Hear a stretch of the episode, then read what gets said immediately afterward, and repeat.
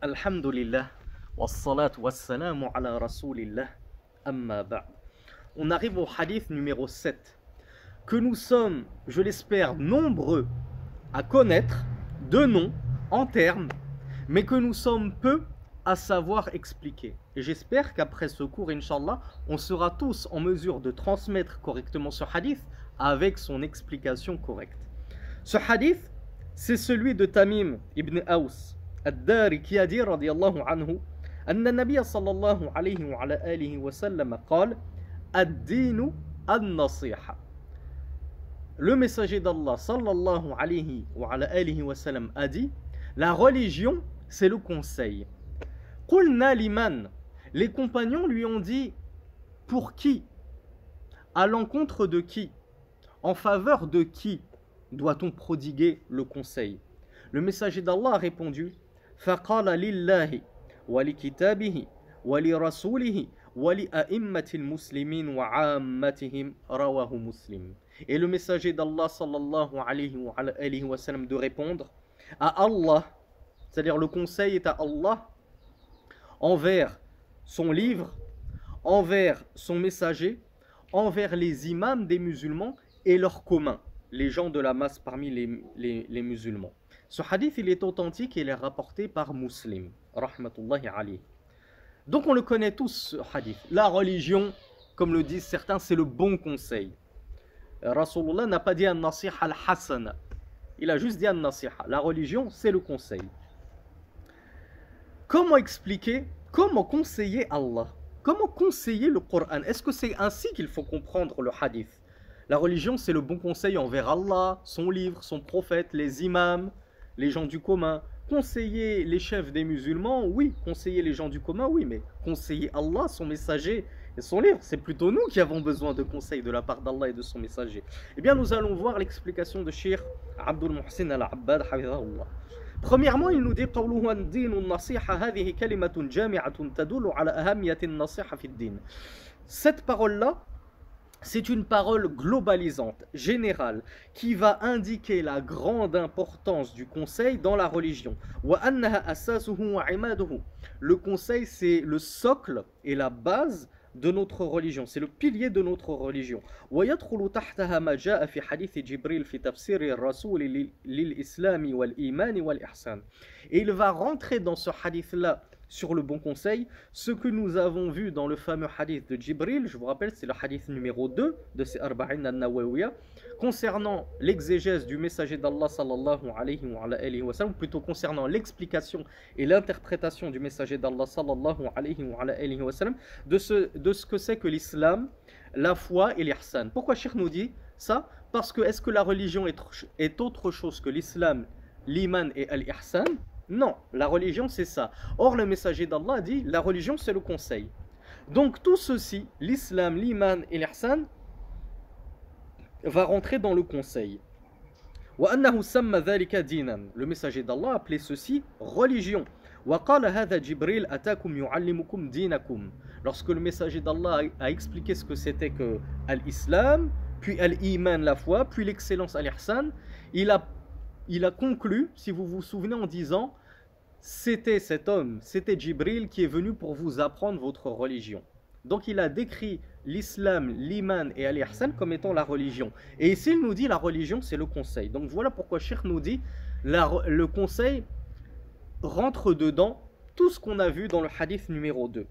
Et il nous dit, « Wa yushbihu hadhihi al-jumla » قوله صلى الله عليه وعلى آله وسلم الحج عرفة. Et il y a une autre, un autre hadith qui ressemble à ce hadith, qui généralise toute la religion à un seul pilier, un seul rite, un seul culte. C'est sa parole sallallahu alayhi wa alayhi wa sallam. Le hajj, c'est Arafah. C'est-à-dire le pèlerinage, c'est Arafah. Comme si tous les rites du pèlerinage étaient réduits uniquement à un seul rite qui était la station à Arafah. Cheikh nous dit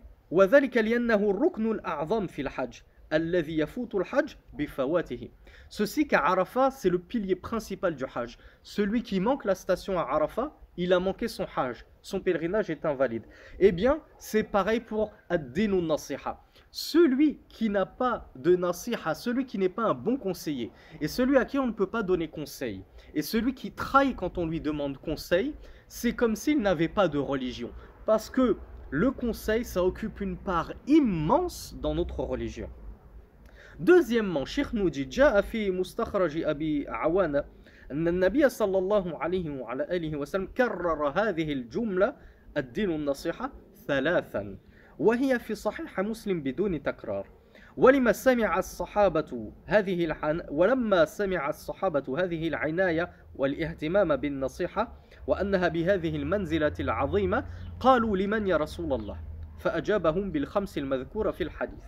Donc ici Cheikh nous dit que il y a une version de ce hadith où le messager d'Allah sallallahu alayhi wa alayhi wa sallam a répété à trois reprises: ad-dinu an-nasiha, ad-dinu an-nasiha, ad-dinu an-nasiha. La religion c'est le conseil, la religion c'est le conseil, la religion c'est le conseil. Mais il nous dit, mais dans la version de Muslim, il ne l'a répété qu'une fois. Et les compagnons du messager d'Allah, lorsqu'ils ont vu la grande importance que revêrait le conseil dans la religion et à quel point le messager sallallahu alayhi wa alayhi wa sallam a insisté dessus, ils lui ont demandé pour qui. Regardez l'intelligence des compagnons. Le messager d'Allah sallallahu alayhi wa alayhi wa sallam leur, leur disait des choses. Ils cherchaient à approfondir ces enseignements et à les maîtriser de bout en bout et à les comprendre dans leur globalité, leur totalité. Donc ils lui ont demandé envers qui au messager d'Allah sallallahu alayhi wa alayhi wa sallam. Alors il leur a répondu selon les cinq mentionnés dans le hadith. Et certains gens de science ont expliqué de manière individuelle ces cinq, ces cinq à qui on doit porter conseil. ومن أحسن ذلك ما جاء عن أبو عمرو عن أبي عمرو ابن الصلاح في كتابه صيانة صحيح مسلم من الإخلال والغلط. Et ici, Cheikh Abd Al-Mouhsin Al-'Abbad va nous ramener une parole de savant. Et il nous dit que c'est la meilleure, parmi les meilleures paroles de savant, explications de savant, concernant ces cinq conseils qu'on doit apporter, ou en tout cas ces cinq catégories de conseillers qu'on doit conseiller, il y a celle de Ibn Salah, qui a dit dans son explication de Muslim, والنصيحة كلمة جامعة تتضمن قيام الناصح للمنصوح له بوجوه الخير إرادة وفعلا. Donc il nous dit, Ibn Salah, rahmatullahi alayhi, le conseil, an-nasiha, est un mot globalisant, général, qui va renfermer le fait que le conseiller, celui qui va porter conseil, s'acquitte envers le... Alors le conseiller E R, celui qui porte conseil, il va s'acquitter envers le conseiller et accent grave, c'est-à-dire celui qui va recevoir le conseil, il va s'atteler à lui fournir tout le bien en termes d'irada et de fi'l. C'est-à-dire il doit vouloir tout le bien au conseiller et accent grave, et il doit lui fournir tous les actes, toutes les actions qui mènent à ce bien. Donc, ad-din an-nasiha, la religion c'est le conseil, ça veut dire que toi, lorsque tu vas porter conseil à quelqu'un, tu dois lui vouloir tout le bien, et tu dois t'efforcer de lui apporter tout ce bien. C'est ça le conseil que tu dois apporter aux gens. Il nous dit, fan-nasihatu lillah. Donc, à quoi correspond le conseil envers Allah, an-nasihatu lillah? Il nous dit, huwa tawhiduhu wa wasfuhu bi sifatil kamal wal jalal. Déjà, le conseil envers Allah subhanahu wa ta'ala, le premier, c'est at-tawhid. C'est le fait de monothéiser Allah subhanahu wa ta'ala dans sa seigneurie, dans sa divinité et dans ses noms et ses attributs. C'est le décrire selon les attributs de la perfection et de la majesté. Ça déjà, c'est ce qu'on appelle apporter le conseil à Allah. Apporter le conseil à Allah, ça ne veut pas dire donner une astuce à Allah. Il ne faut pas le comprendre en langue française, ce hadith. Il faut le comprendre à la lumière des propos des savants. Et apporter un conseil à Allah, ça veut dire lui prodiguer son monothéisme, affirmer son monothéisme, pratiquer son monothéisme, le décrire des meilleurs attributs. Et le fait d'épurer Allah et d'épargner Allah de tout ce qui contredit son monothéisme, c'est-à-dire de l'épargner et de, les, de le purifier de tout shirk, de toute association, et le fait de s'éloigner de ses interdits. Et c'est le fait d'obtempérer et d'accourir à ses ordres et à son obéissance, c'est le fait de l'aimer, et ceci avec ikhlas, c'est-à-dire avec la pureté du culte, l'exclusivité du culte. Tu ne peux accorder de culte à un autre qu'Allah subhanahu wa ta'ala. Vous voyez, tout ça, ça rentre dans ad-dinu nasihu, ad-dinu nasiha, pardon, lillah. Comment, qu'est-ce que le conseil à Allah? C'est ça, c'est le monothéisme, c'est s'éloigner du shirk, s'éloigner des péchés, faire ce qu'Allah subhanahu wa ta'ala nous a ordonné, le décrire parmi les meilleurs attributs, aimer Allah subhanahu wa ta'ala, lui vouer une adoration exclusive au détriment de tout autre que lui. Et c'est aussi aimer en lui et détester en lui. Je vous rappelle, je vous renvoie un cours sur les trois fondements. Qu'est-ce que ça veut dire aimer en Allah et détester en Allah? C'est l'alliance et le désaveu. Al-wala wal-bara. J'aime en Allah mes frères, fillah, et je déteste en Allah les kuffars, les ennemis d'Allah subhanahu wa ta'ala.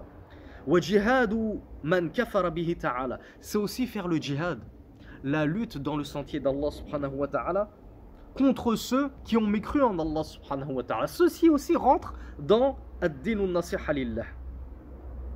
Et c'est aussi le fait d'inviter et d'appeler à tout cela, et en premier lieu inviter au tawhid, au véritable monothéisme d'Allah subhanahu wa ta'ala, et inviter au renoncement au shirk et à délaisser tout associationnisme. Et c'est le fait d'enjoindre et de motiver les gens à cela, à obéir à Allah, à délaisser ses interdits, et cetera et cetera et cetera. Ça c'est pour Allah. La, lorsque les compagnons disent envers qui, le messager d'Allah dit le conseil c'est d'abord et avant tout envers Allah. On a vu le premier point. Deuxième point, envers le Qur'an, li kitabihi, envers le livre d'Allah subhanahu wa ta'ala. Comment peut-on conseiller un livre?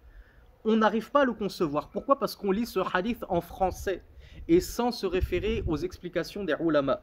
Donc ici, Cheikh Ibn Salah, rahmatullahi alayhi, nous dit an-nasihatu li kitabihi. Quant au conseil envers le livre d'Allah, c'est quoi? C'est al-imanu bihi wa ta'zimihi wa tanzihihi. C'est déjà le fait de croire en ce livre, le fait de glorifier ce livre, de révérer, de respecter ce livre. Wa tanzihihi.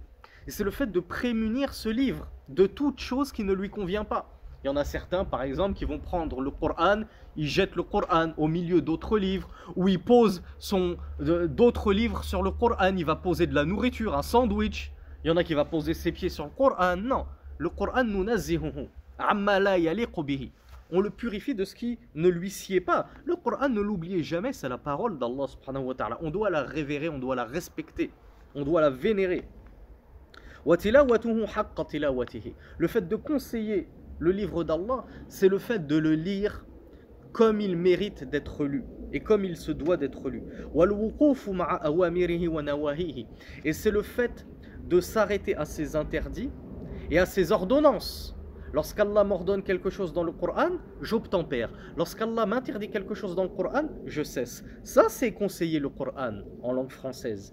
Et en arabe, an-nasiha li kitabillahi subhanahu wa ta'ala, c'est al-wuquf bi-awamir al-Qur'an wa nawahihi, wa tafahum ulumihi wa amthalihi. C'est le fait de chercher à comprendre les nombreuses paraboles et exemples qu'Allah Azza wa Jal nous a donnés dans le Coran. Ça, c'est le bon conseil envers le Coran.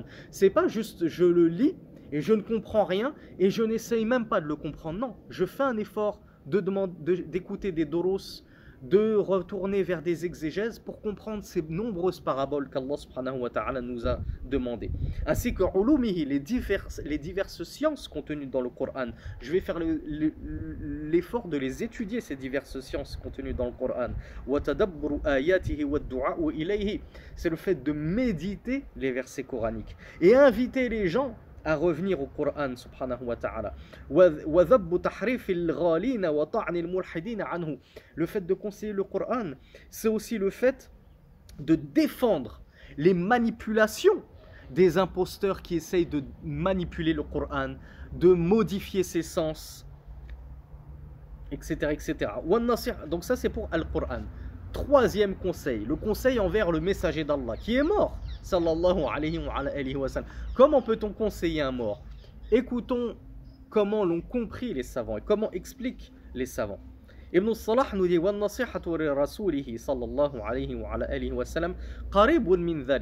le fait de conseiller le prophète sallallahu alayhi wa alayhi wa sallam ressemble à ce qu'on vient de lire par rapport à Allah et à son Coran. Il nous dit c'est d'abord en tout premier lieu le fait de croire en lui, en Muhammad sallallahu alayhi wa alayhi wa sallam, de croire en ce qu'il a apporté, al-Qur'an wa sunnah. Et non pas comme le font les Quranistes, moi je crois en Coran, mais je ne crois pas en la Sunna. Alors tu n'as pas, tu ne t'es pas acquitté de, de, de ta religion, tu ne t'es pas acquitté du conseil envers le messager d'Allah, puisque tu as rejeté sa, sa, sa, sa, sa, sa Sunna. Et donc le messager d'Allah ayant dit ad-dinu an-nasiha, la religion c'est le conseil, donc tu ne t'es pas acquitté de ta religion. Donc tu n'es pas musulman, tu es sorti de l'islam. Moi je ne vais pas faire comme certains imams égarés, égareurs, on leur, qui mettent des titres, les Quranistes sont-ils musulmans, et puis qui tournent autour du pot. Je vous le dis directement, non, ils ne sont pas musulmans, ce sont des koufars, et ceci n'est pas ma fatwa, c'est la parole de Cheikh Ibn Baz et de tant d'autres autres, et de tant d'autres ulama en dehors de lui. Donc le Cheikh Ibn Salah nous dit, wa tawqirihi wa tabjilihi. Le conseil envers le messager d'Allah, c'est aussi le fait de l'honorer, de le respecter, de le magnifier, et le fait de s'accrocher à son obéissance. En effet, vous n'êtes pas sans savoir que le messager d'Allah dit man ata'ani faqad ata'a Allah wa man asani faqad asa Allah. Celui qui m'a obéi a certes obéi à Allah, et celui qui m'a désobéi a certes désobéi à Allah. Donc si tu prétends obéir à Allah subhanahu wa ta'ala, tu dois obéir au messager d'Allah, et ça ça fait partie du bon conseil envers le messager d'Allah, s'en tenir à son obéissance. Comment lui obéir alors qu'il est mort? On l'a déjà expliqué. C'est en, obé... en obéissant à sa sunna, en suivant sa sunna. Il t'a dit ceci est sunna, ceci est obligatoire, ceci est interdit. Suis ce qu'il t'a dit et tu suivras le messager d'Allah sallallahu alayhi wa alayhi wa sallam. Wa ihya'u sunnatihi. Le fait de, cons... de porter conseil au messager d'Allah, c'est le fait de, de, revivifier, de revivifier sa sunna lorsque les gens l'ont oublié. Et c'est le fait d'étudier, comme on l'a dit, de la même façon qu'on étudie les sciences contenues dans le Coran, on étudie les sciences contenues dans la Sunna et on les propage et on les enseigne aux gens. Et c'est le fait de prendre pour ennemi ceux qui ont pris pour ennemi le messager d'Allah sallallahu alayhi wa sallam et qui l'ont combattu. Et ça vaut pour aujourd'hui. Les koufars, les mécréants qui combattent le messager d'Allah, qui le caricaturent, comment se fait-il que tu fasses copain-copain copain-copain avec eux, que tu manges avec eux au boulot? Ils traitent ton messager d'imposteur, ils le traitent de pédophile, ils le traitent de menteur, ils le traitent de sorcier, ils le traitent de charlatan. Et c'est ça que tu prends pour ennemi? C'est ceux-là, tes alliés? Non, tes alliés, on l'a dit, c'est al-mu'minoun ou al-mu'minat. Ce sont les croyants et les croyantes. Les koufars qui insultent ton messager, qui le raillent, qui le caricaturent de la pire des manières, qui le traitent des pires des mensonges et des calomnies, ceux-là n'ont aucune part à ton alliance. Tu dois les prendre pour ennemis, comme le messager d'Allah sallallahu alayhi wa alayhi wa sallam les aurait pris pour ennemis s'il était vivant. Wa muwalatu man walahu wa walaha. Et de la même façon, tu dois prendre pour alliés les alliés du messager d'Allah sallallahu alayhi wa alayhi wa sallam, les adeptes de sa sunna. Comment se fait-il que tu as des voisins, que tu as des, conf... des, des frères et des sœurs dans la mosquée, à l'école, au travail? Ce sont des croyants et des croyantes, des musulmans et des musulmanes. Ils sont adeptes de la sunna et tu les prends pour ennemis et tu vas préférer des koufars sur eux. Permets-moi de te dire que tu n'as rien compris à l'islam, et plus précisément au concept d'alliance et de désaveu. Ton alliance se fait avec les mu'mins, pas avec les koufars.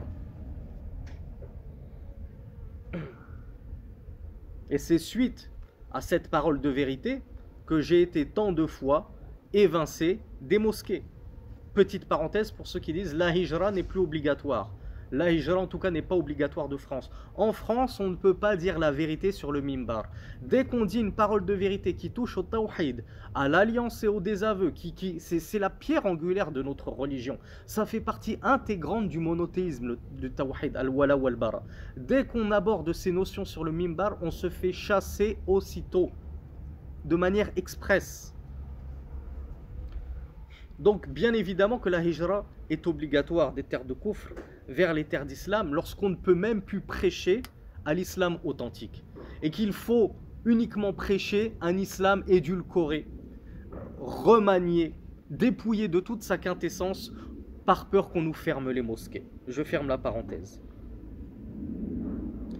Il nous dit le fait de porter conseil au messager d'Allah sallallahu alayhi wa alayhi wa sallam, c'est se parer de ses bonnes mœurs, de ses bonnes conduites et de ses bons comportements. C'est pas je, c'est pas je prétends aimer le messager d'Allah, je prétends suivre sa sunna et dans le comportement je suis aux antipodes du messager d'Allah sallallahu alayhi wa alayhi wa sallam. De même que physiquement, je me rase à ras la peau, puis je dis, moi j'aime le messager, j'aime la sunna. C'est censé se voir déjà sur toi physiquement, ya akhi. Et pareil pour toi, ya ourti. Tu dis, j'aime Allah, j'aime le messager, j'aime le Qur'an et la sunna, et tu es mutabarijat, tu ne portes pas le voile. C'est censé se voir sur toi, ourti, que tu aimes la sunna, que tu aimes le Qur'an. Ne nous trouvons pas d'excuses. Je n'invective personne, je ne rabaisse personne, mais je tape du poing sur la table et je remets les poings sur les i pour dire, soyons cohérents. Il faut que, extérieurement, nous soyons cohérents avec ce que nous prétendons intérieurement. Et nous l'avons déjà vu dans un cours sur les trois fondements.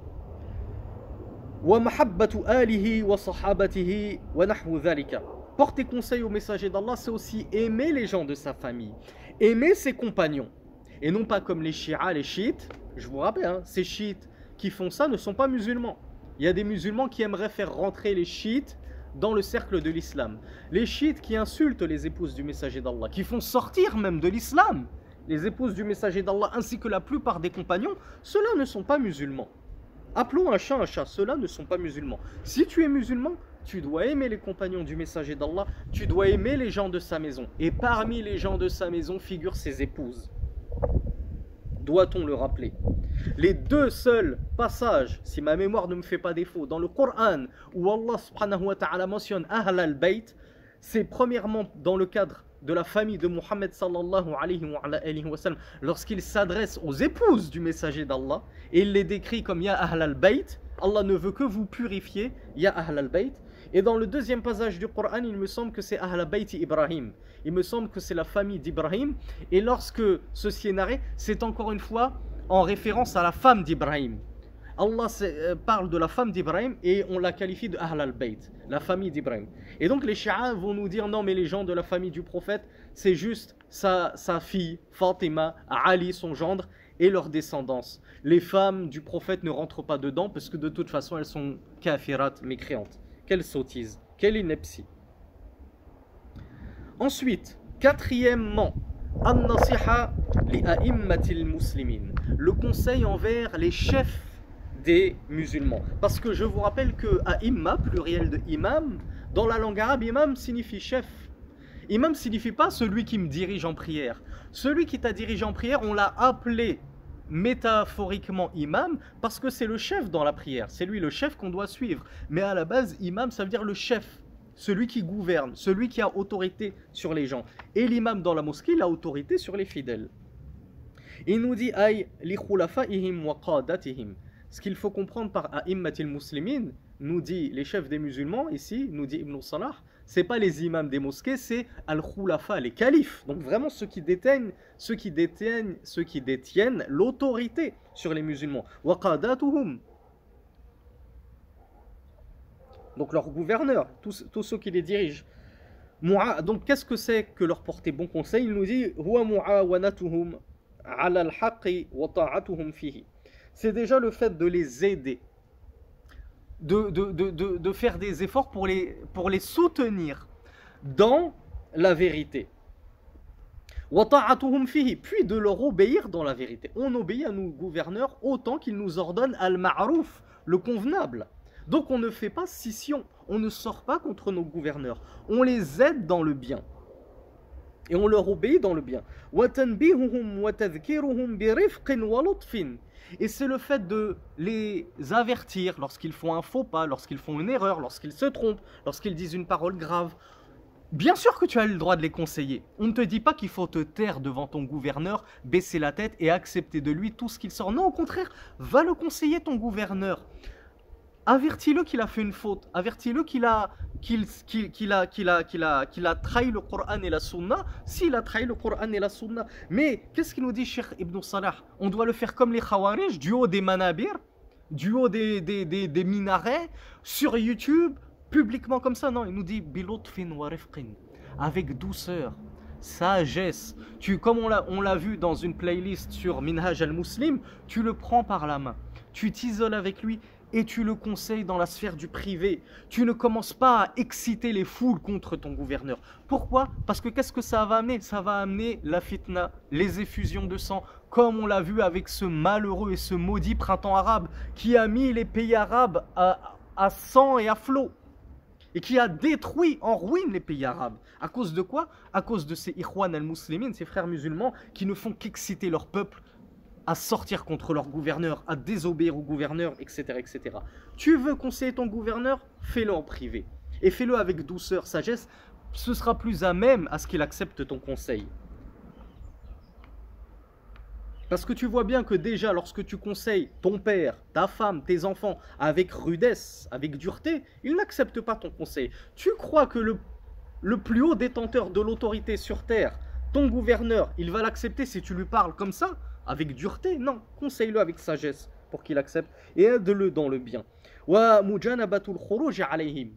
fait de conseiller les gouverneurs, nous dit Ibn, vous voyez, c'est Ibn Salah. Ibn Salah, c'est, je crois, sixième siècle, si je ne m'abuse, cinquième ou sixième siècle de l'Égypte. Que on ne nous dise pas que ce manhaj, c'est le manhaj des euh, wahhabistes murji'a, hein, comme les appellent les... les Les Khawarij là, ils nous traitent de Mourjia. Ouais, vous, vous êtes des Mourjia, vous êtes à la solde des gouverneurs, vous êtes à la botte des gouverneurs. Ibn Salah, c'est un Mourjia. Subhanallah. Inna lillahi wa inna ilayhi raji'un. Allahumma ajurna fi musibatina wa akhrifna khayran minha. Qu'Allah nous, nous, nous récompense pour toutes les calomnies que nous essuyons. Quand je dis nous, je ne parle pas juste de moi. Je parle de nous tous, nous les frères de la Sunna, qui essuyons des calomnies jour après jour de ces Khawarij, du clavier, ces pseudo-djihadistes de pacotille, qui nous traitent de Mourji'a, de vendus, et cetera, et cetera. Ibn Salah, il te dit, le conseil envers A'immatul Muslimin, c'est Mujanabatu, Mujanabatu al-Khuruji alayhim. C'est le fait de s'écarter de la sortie contre eux. On ne sort pas contre les gouverneurs. Bien sûr, à partir du moment où ils sont musulmans. Regardez encore une fois la différence entre le minhaj de la sunna et le minhaj des Ikhwan al muslimin et des Khawarij et des, de ces pseudo-djihadistes euh, djihadistes des, des, de, des, des, des, des internets. Il nous dit, Ibn Salah, c'est le fait d'invoquer en faveur de ton gouverneur. Tu veux qu'Allah réforme ton gouverneur, invoque pour lui. Pourquoi tu fais des doigts contre lui? Qu'Allah le brise le dos, qu'Allah le maudisse, qu'Allah si, qu'Allah le maudisse sur dix générations. Fais-lui des doigts. Allahumma aslihu. Oh Allah, réforme-le.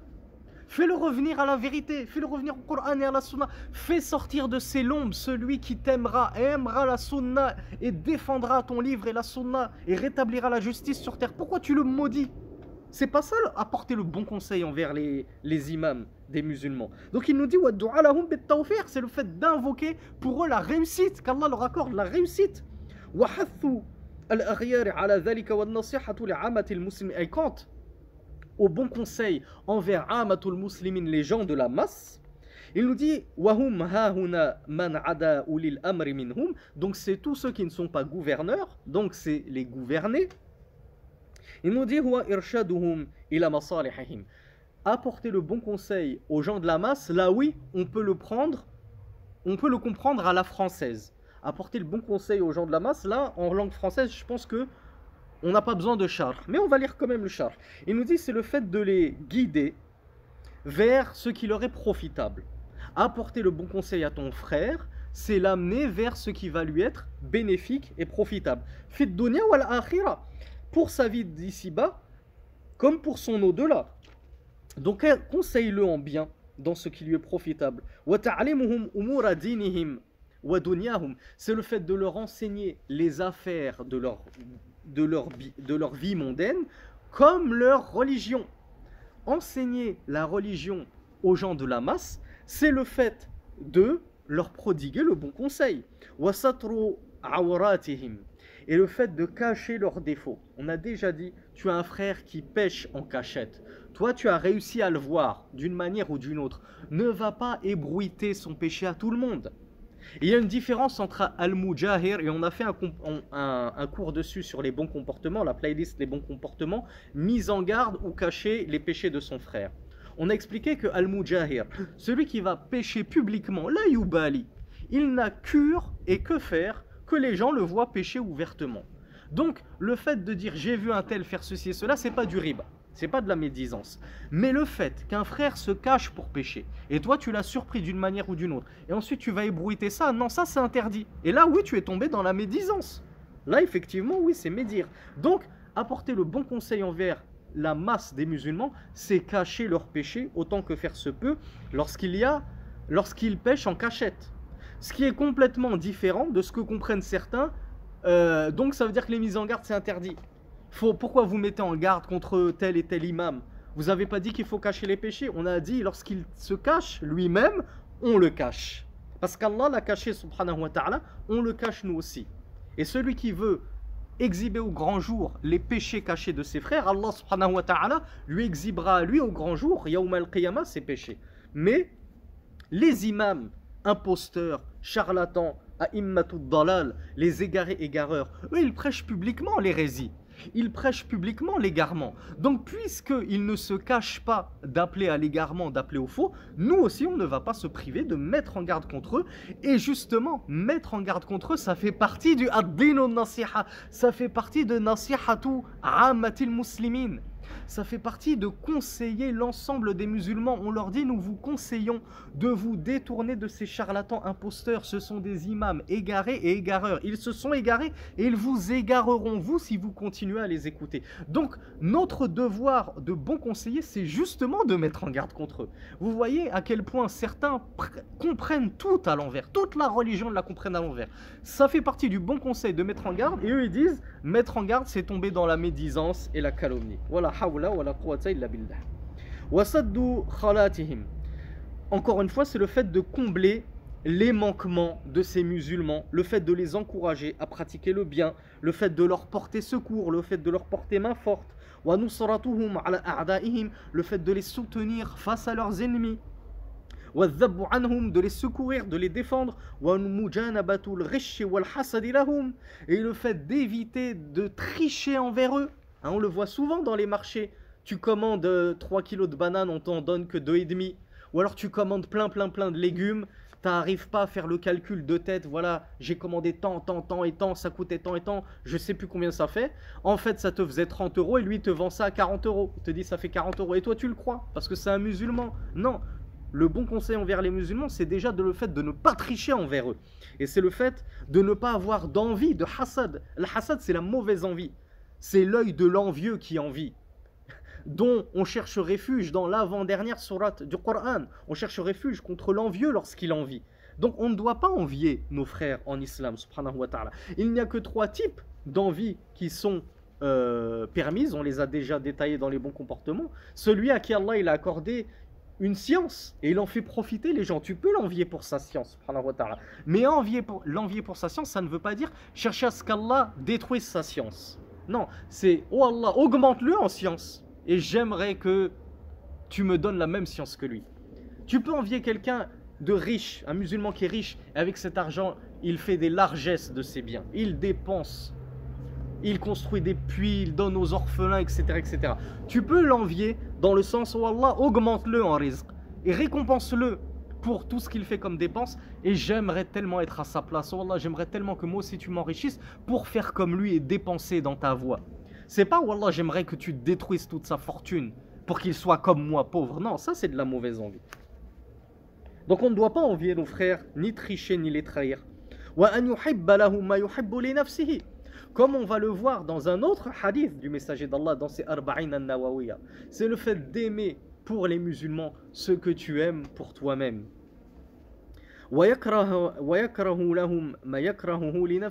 Et c'est le fait de détester pour eux ce que tu détestes pour toi-même. tu détesterais pour toi-même qu'on te fasse du mal, déteste pour tes frères en islam qu'ils subissent de l'injustice et du tort. Et donc, essaye de les protéger, essaye de les secourir, essaye de les conseiller pour éviter de tomber dans l'injustice et dans le tort d'autrui. Et c'est tout ce qui ressemble à cela. Comme je vous l'ai dit, cette, cette dernier, ce dernier conseil en français, je pense qu'on sait tous ce que ça veut dire conseiller ses frères et, et euh, l'ensemble des musulmans. C'est cher... En, en, pour résumer en une phrase, c'est chercher leur bien, vouloir leur bien. Donc, mimma yustafadu min al-hadith, qu'est-ce qu'on retire comme fawaïd de ce hadith? Le cheikh nous dit, premièrement, bayanu izami sha'ni an-nasiha wa azimi manzilatiha fi ad-din ou min ad-din. Première faïda, on découvre ou on apprend ou on redécouvre l'importance capitale du conseil dans notre religion. À quel point il a une haute place et un haut rang dans notre religion. Deuxièmement, bayanu liman takunu an-nasiha. Deuxièmement, on a appris à qui on doit prodiguer le bon conseil. On doit le prodiguer à Allah, à son livre, à son messager, à nos chefs et à l'ensemble des musulmans. Troisièmement, al-hathu ala an-nasihati fil khams al-madhkoura fil hadith. Troisièmement, on a appris que il, on, on, on a appris que le messager nous a enjoint à prodiguer ce bon conseil. C'est pas juste j'apprends envers qui je dois donner le bon conseil. Comment je dois donner le conseil à Allah? Comment je dois donner le conseil à son livre? Comment je dois donner le conseil à son messager alors qu'il est mort, sallallahu alayhi wa alayhi wa sallam? Et on doit, Rasulullah nous a enjoint à revivifier ce conseil envers ces cinq catégories. Et nous aussi, on doit enjoindre nos familles, nos proches, nos voisins, la umma, à revivifier ce beau conseil envers ces cinq catégories. وحرص الصحابة على معرفة أمور الدين وذلك بسؤالهم لمن تكون النصيحة. Comme je l'ai dit tout à l'heure, quatrième fawaïd, c'est le fait de voir, on a vu à quel point les, les sahaba, ridwanullahi alayhim, les compagnons du messager d'Allah sallallahu alayhi wa alayhi wa sallam, étaient promptes à demander des explications sur les paroles du messager d'Allah. Il leur a dit, dès-nous nasiha, tout de suite, on veut en savoir plus, ya Rasulallah. À qui on doit faire cette nasiha? Ils ne se contentaient pas du strict minimum. Ils cherchaient à euh, apprendre en profondeur leur religion, à parfaire leur religion. Et enfin, cinquième et dernière faïda, anna ad-din yutlaqu ala al-amali li kawnihi samma an-nasiha dinan. Cinquième et dernière faïda, c'est que la religion, on peut, la, on peut désigner par la religion les actes. Il nous dit parce que le messager d'Allah sallallahu alayhi wa alayhi wa sallam a dit que le conseil c'était la religion. Or le conseil, c'est une croyance du cœur, une aqidah, ou bien c'est des actes. Le conseil, c'est un acte. Et le messager d'Allah a dit, ad-dinu an-nasiha, la religion, c'est le conseil. Donc, en gros, la religion, c'est des actes aussi. Et ça, c'est un, un très beau rappel de Cheikh euh, Abd Al-Mouhsin Al-'Abbad. J'aurais aimé qu'il approfondisse ce rappel. Et moi, je vais me permettre de l'approfondir en deux minutes, Inch'Allah. Ceci est un très beau rappel d'un point dogmatique essentiel. Al-Iman, qawlun. La foi, c'est pas juste une croyance dans le cœur. La foi, c'est une croyance dans le cœur. C'est une parole sur ta langue et c'est des actes.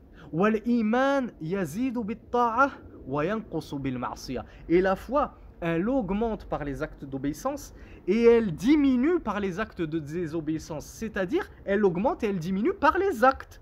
Donc, les actes font partie de la foi. Ceci est un point capital que nos frères et nos sœurs de la masse doivent absolument comprendre et se mettre en tête. Et il faut absolument cesser cette pseudo-argumentation. La foi, c'est dans le cœur.